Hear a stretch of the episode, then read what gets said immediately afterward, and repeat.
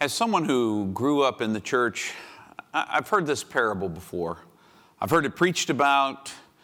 Um, I've, I've heard this idea of keeping awake uh, and always being ready, keeping your lamp lit, all of that kind of stuff growing up.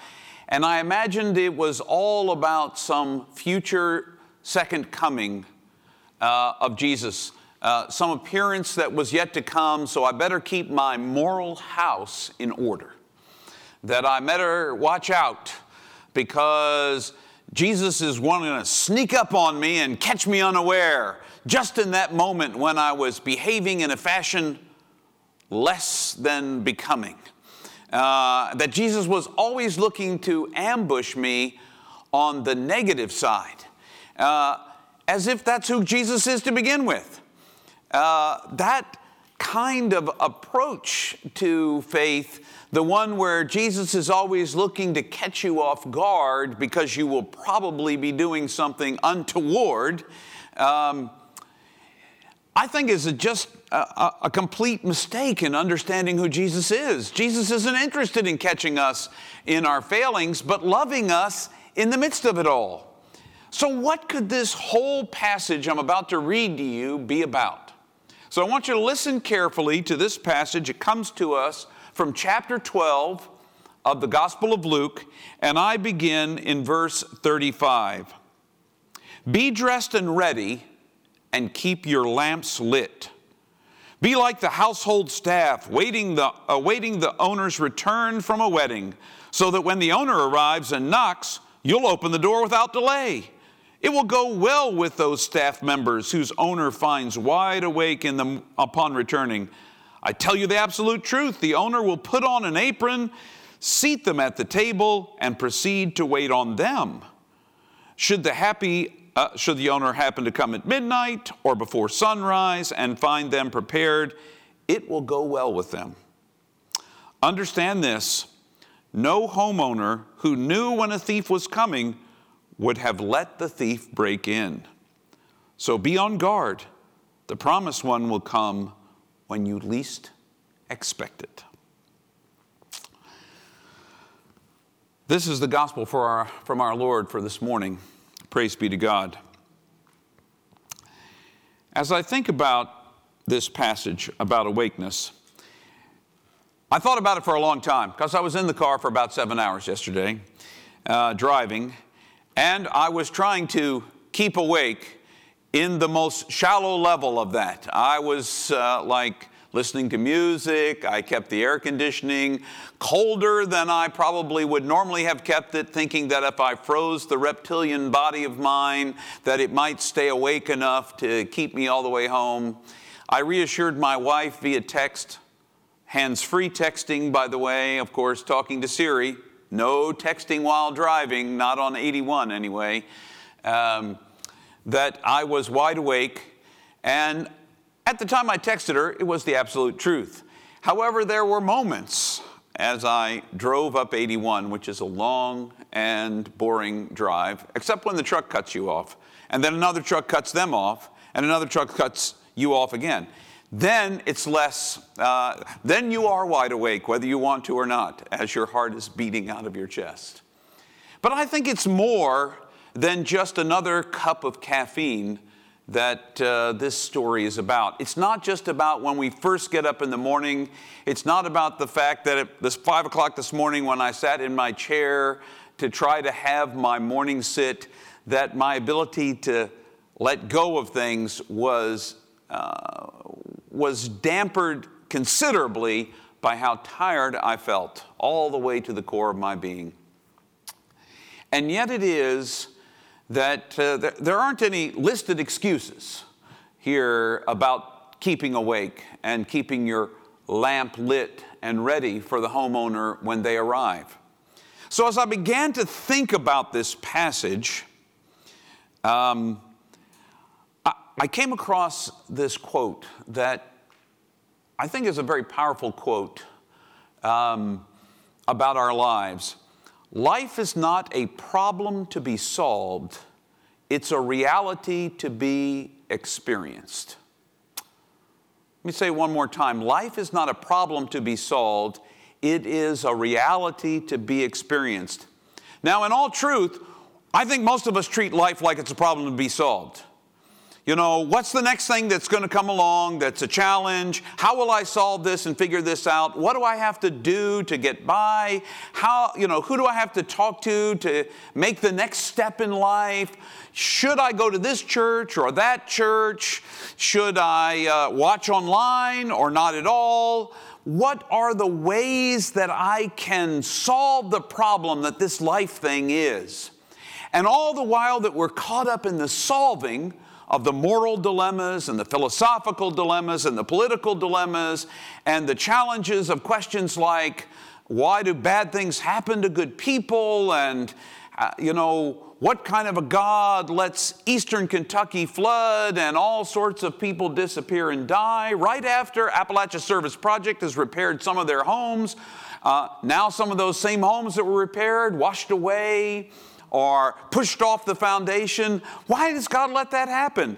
Why does monkeypox run wild? Why did we see millions of people die from COVID? Is God asleep at the wheel? Why doesn't God wake up? Uh, in the midst of all of those problems we're trying to solve, we miss right in front of ourselves some of those moments when uh, that I think that this passage is really about. So I want to say to you that one of the hardest things about being a person of faith is being awake. And by awake, I mean something more than just having your eyes open. I mean having your heart open to the reality that in any moment, Jesus could appear to you. You could meet Christ on the street corner, in a conversation, in the change that you might drop in the homeless guy's cup when you pass by, in the cup of coffee you share with a friend, in silence because the pain they're feeling is too deep for words, and you know better than to fill the silence with empty words. And so you just sit together. On, I had the opportunity over the last week from Wednesday on to be on the regathering together of all of the summer staff that work in Appalachia Service Project. Uh, Appalachia Service Project was in 20 counties this year, and uh, nine of those counties were affected by the big major storm. Five of those counties' staff had to be evacuated from their counties because of the flooding that was happening and it was tenuous whether they would make it out or not. One county staff, and I talked to a couple of the folks on that staff, had happened to leave because they were a six week center, not a seven or eight week center. They had happened to leave on the morning before the flooding happened, or else they would have been caught in the floods. Now, when you sit with folks who are struggling to make sense of how is it that we spent six weeks, seven weeks with volunteers working on people's houses, and now we can't even find our homeowners. We don't know where they are. We don't know if they're okay.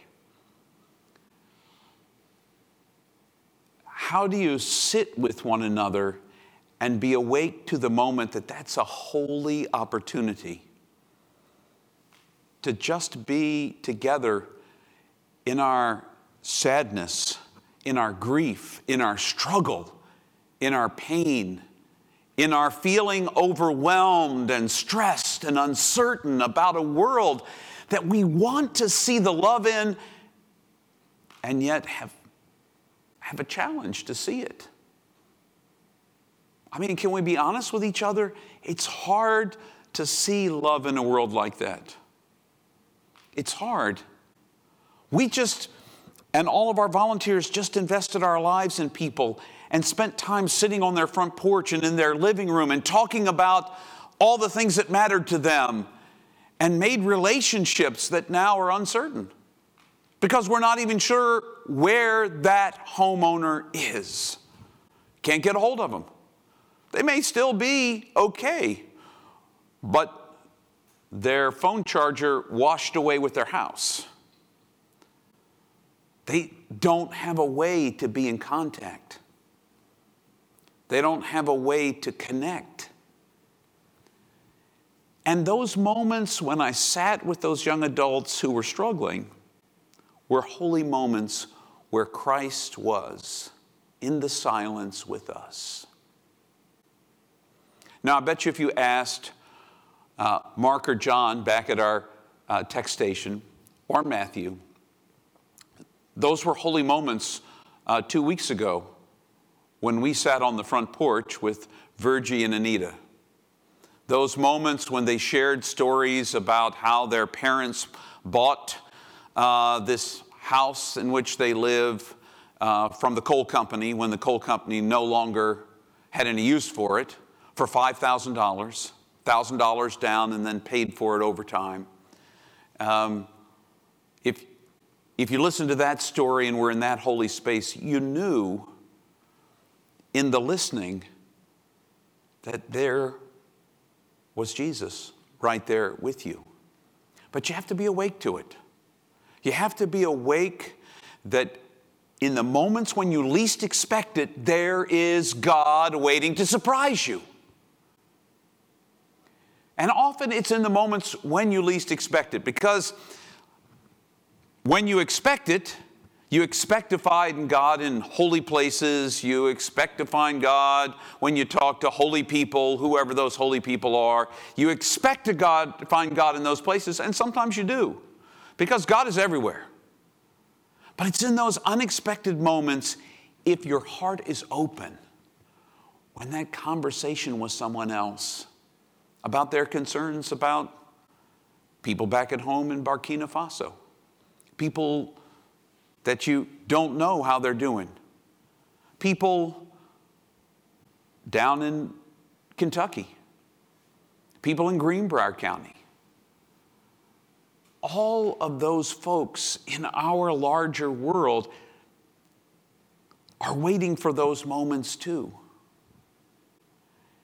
And how our heart responds in any given moment is the opportunity we might take to engage with the God who is right there in front of our face and sometimes so close we just can't see. I know that God is closer than my very heartbeat, closer than the breath I'm taking right now in order to preach. And yet, put another human being in front of me and have a conversation, and my uh, uh, my mind that's wandered ahead to the fact that Joshua's coming over to cook us blueberry pancakes later on today uh, for brunch. Put me in that place, and I've missed what's right in front of me. You see, I believe keeping awake is learning to be now. Learning to be now. We can't go back and foresee the flood that came to eastern Kentucky. There's nothing we can do to foresee it, it's happened already. So, what are we going to do about it? You can't go back and change that terrible thing you said to your friend three days ago, three months ago, three years ago, 30 years ago. You can't change that. But what can you do about it now? Ask for forgiveness, let it go, and move on. Because as long as you invest energy in that thing that is gone, and by the way, history only exists in God's mind anymore. It's just a thought for you. And you are not your thoughts. You are not your feelings. Neither am I. So that thought about what you did 30 years ago is not you. It doesn't even exist anymore except that you are grasping and holding on to it to your mind, which keeps you from being awake to this moment. So, part of the long healing, salvific journey that we're all on as people of faith is learning to let go of the things that we've done wrong because God already has. Learning to be more like God and seeing ourselves with God's eyes. You know, I say this, and it starts to sound, You know, people can repeat it back to me. It was even quoted in a, in a uh, slideshow that I saw uh, on the last day of the porch. You are infinitely precious and unconditionally loved, a gift for who you already are. And I absolutely, with all the faith of my heart, don't just believe that to be true, I know it's true. I know that you're infinitely precious, immeasurably precious in this universe, and that you're loved unconditionally. That means there aren't any conditions. If you do this, if this happens, you're loved. No, you're already loved. You can't earn God's love. You can't do anything to deserve God's love. God just loves you. I know, it makes no sense at all. Doesn't make any sense to me, but doesn't have to make sense if it's true, because it just is. And that each of you is a gift, a gift for who you already are. And waking up is coming to realize the only way I can be the gift right now is to stop living 30 years ago or 30 minutes ago. You know, I got here this morning and I realized either in my tiredness or in the fact that sometimes I'm very scatterbrained, I didn't bring my iPad with me. And I use my iPad to post to social media what we're about to do here, you know, on Sunday morning so everybody can join us, you know, can click in. All of our online folks can find us. And so I had to do it on my phone. Um, but I, for a moment, lived 30 minutes ago when I left the house. What kind of an idiot doesn't pick up his iPad he needs every Sunday morning? Stop, that's exactly right. Marge just heard, yeah, Marge just called me out. Stop, stop. Stop being 30 minutes ago and stop calling yourself anything less than the love that you are named by. Waking up is recognizing none of us are idiots, none of us are stupid, all of us are loved, all of us are precious. And in this moment, what I did 30 years ago does not shape what I do now. It's part of the story that made me me, but I don't have to be the same person who would say something ugly 30 years ago. I can be a different person right now, but I have to be awake enough to recognize that in a moment of anger, in a moment of fear, I might react and say whatever comes to mind. Being awake recognizes, oh, I see that thing coming up again. I could be that guy from 30 years ago just if I open my mouth and let this thing out. But I'm not that guy from 30 years ago. I'm the infinitely precious and unconditionally loved gift that I am right now that God made me to be, just like you are. And if I live from that place of being precious and loved, a gift for myself, then I see the same in you. And I want to treat you like you are a gift. I want to be in that moment with you, recognizing the giftedness you bring to me just by being there with me in that moment. And sometimes that will be words.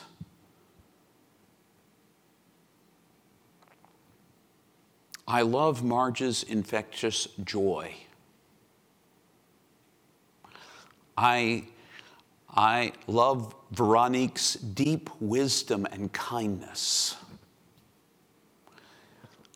I love Anne's organization and willingness to serve by bringing us uh, something to share on our fellowship Sundays.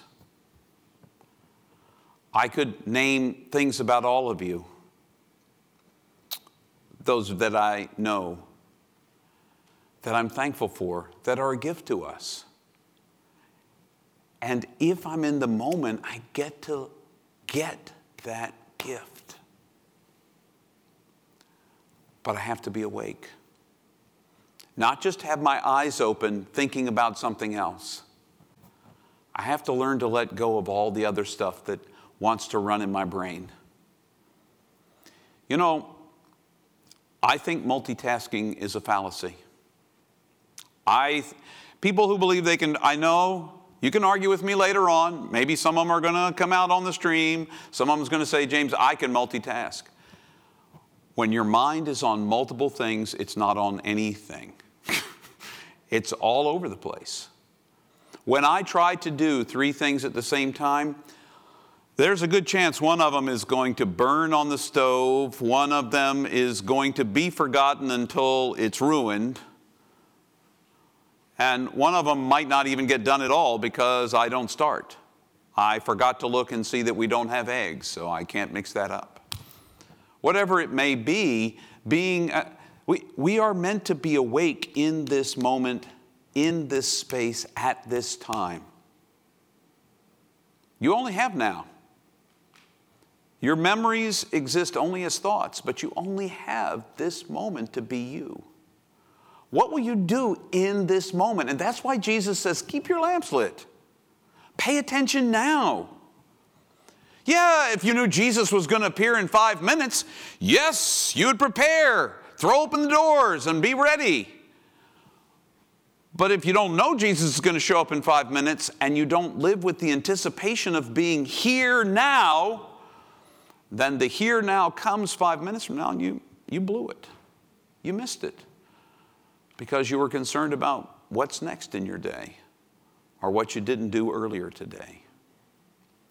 So, waking up is less about, to me, what I used to think it was about is being prepared for the second coming. And if, you want to be prepared for the second coming, good.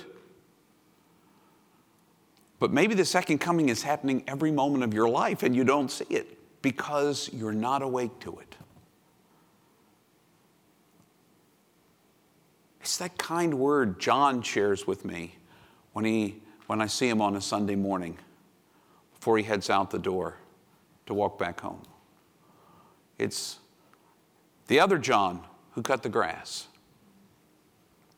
It's, um, it's encountering each other and each moment as the gift that it is because I'm a gift in it, like you're a gift in it. You don't open a gift 15 minutes ago if it's just handed to you now. You open it now. 15 minutes ago is gone. 15 minutes from now is gone. Not here yet, I guess, not gone yet. But you have now. Being awake is living now so that the God who's waiting to meet you now can meet you and you'll see it. You'll feel it. All right, I've talked about it. Keeping awake is harder than it sounds. It's not just another cup of coffee. So I want to challenge you. You know when Linda had us catch our breath in the beginning? We do that almost every week where you pay attention. If you find your mind's wandering all over the place, if you're paying attention, for just a second, feel the breath as it enters your nose.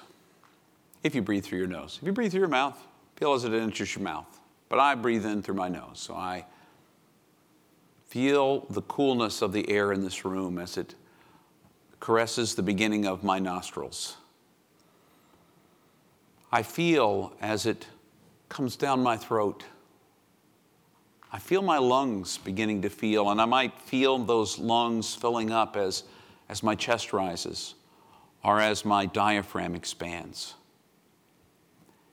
And if I pay attention to that, here I am.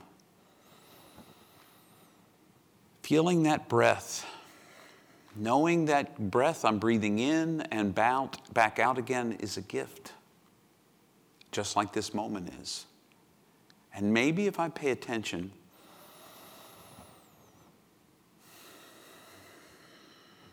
here I am with you. Not worried about what's coming next.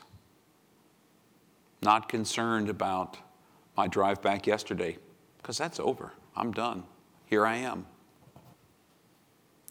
concerned in a way for those young people that I spent time with who saw things that they'll never be able to unsee. Much as many of us have seen things we'll never unsee.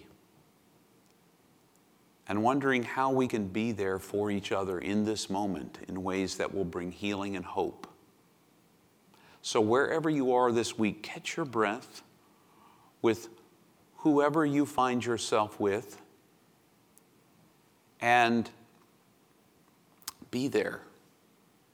Maybe you'll hear something or see something or feel something unexpected.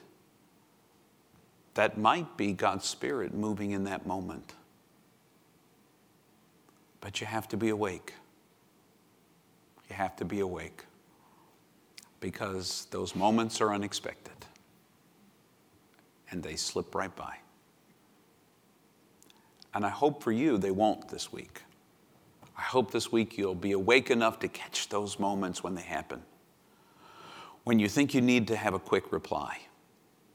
But what the person you're with on that rocking chair, on, on that porch swing, just needs you to sit there and listen to them talk as you rock back and forth.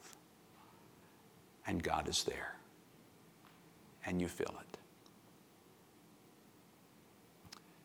You, my friends, my beloved ones, you are infinitely precious and unconditionally loved for the gift you already are. And you get to be that gift every moment. I encourage you to do it. Be it in every given moment. One of the things we do every week at St. James is to pray. And there's certainly a lot of things to pray for. I know that for me it's very fresh and uh, very heavy, uh, the, the flooding that happened in eastern Kentucky and the people that were killed by it. But there are so many other things that are going on in the world as well. Um, I want to pray for those young adults who spent a summer trying to make people's lives better, invested themselves and a lot of hours of a week, um, burning the midnight oil. Uh, and the early morning oil and every kind of oil they had. Uh, felt like their lamps were on all the time. Uh, for all that they did, and for those of them who know that they did things and have left behind devastation and feel overwhelmed by that. For those of you who are feeling overwhelmed by life, maybe it's handing you things that you weren't expecting. And I pray that we'll be able to be with you to help carry that. I'm convinced that's what Jesus meant when he said, Come to me, all who are weary and heavy laden, and I will give you rest. Take my yoke, for it is light. When you share a yoke, suddenly it's not just hanging on you, it's hanging on someone else, and they're helping you carry it. I'm convinced that the church, in prayer and in work, is called to carry the rest of the world. We are the yeast that leavens the bread in a good way. So I want us to pray that we're going to be good yeast this week. There's going to be opportunities for us to ferment and make the bread rise. That we will rise up and share love and hope, even when we're struggling ourselves. And that God will send along someone to just be there for us when we need a friend a listening ear, whoever that may be. And that when we are needed to be those things, we will. So I want to pray for the healing of our world. I want to pray for all the false ways we see each other. We get so caught up in, in discounting each other because of the color of our skin or where we come from or or for our religion or our lack thereof. And all God sees when God sees us is those whom God loves. The beloved, the beloved, the beloved, the beloved. That's who God sees. I hope we can see beyond that and heal those illusions that we're separate from each other and from God. You know, when you really look at the lines that we draw between countries and states, they're imaginary.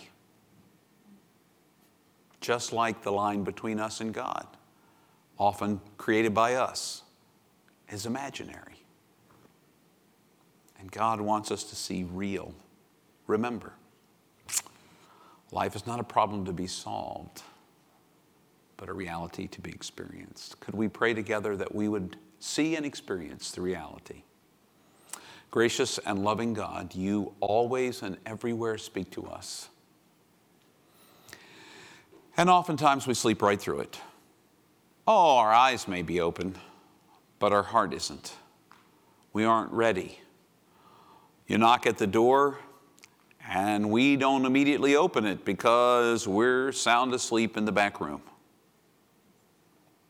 We pray, oh God, that you would help us and encourage us to be present in every moment you give us as a gift so that we don't miss it, so that we don't miss you, so that we don't miss each other, so that we receive the gift every minute has to give us. Every moment a gift, every person a gift, every breath every heartbeat a gift. Your grace to us in your Son Jesus, a gift. What a gift this life is.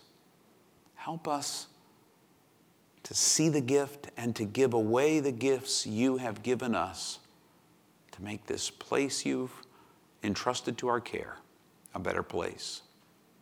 Help us to look out for each other. And for those who are struggling, those who feel broken, alienated, lost, and alone, for those who are grieving the loss of people they love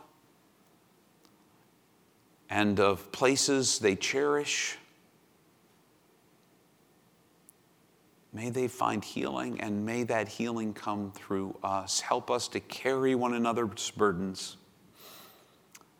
Help us to carry the pain and woundedness of this world in which we live. And may your love be alive in us in such ways that others will see it and know it and experience it. May we ooze the love of God everywhere we go. So people around us cannot help but be touched by it. What a gift you are to us, God, and we are thankful. In this moment, oh God, we pray to you the prayer that your Son Jesus taught us to pray, using whatever form we choose or the one that's on the screen, saying, Our Father in heaven, holy is your name. Your kingdom come, your will be done on earth as in heaven. Give us today our daily bread, and forgive us our sins as we forgive those who sin against us Save us from the time of trial and deliver us from evil. For the kingdom, the power, and the glory are yours now and forever. Amen.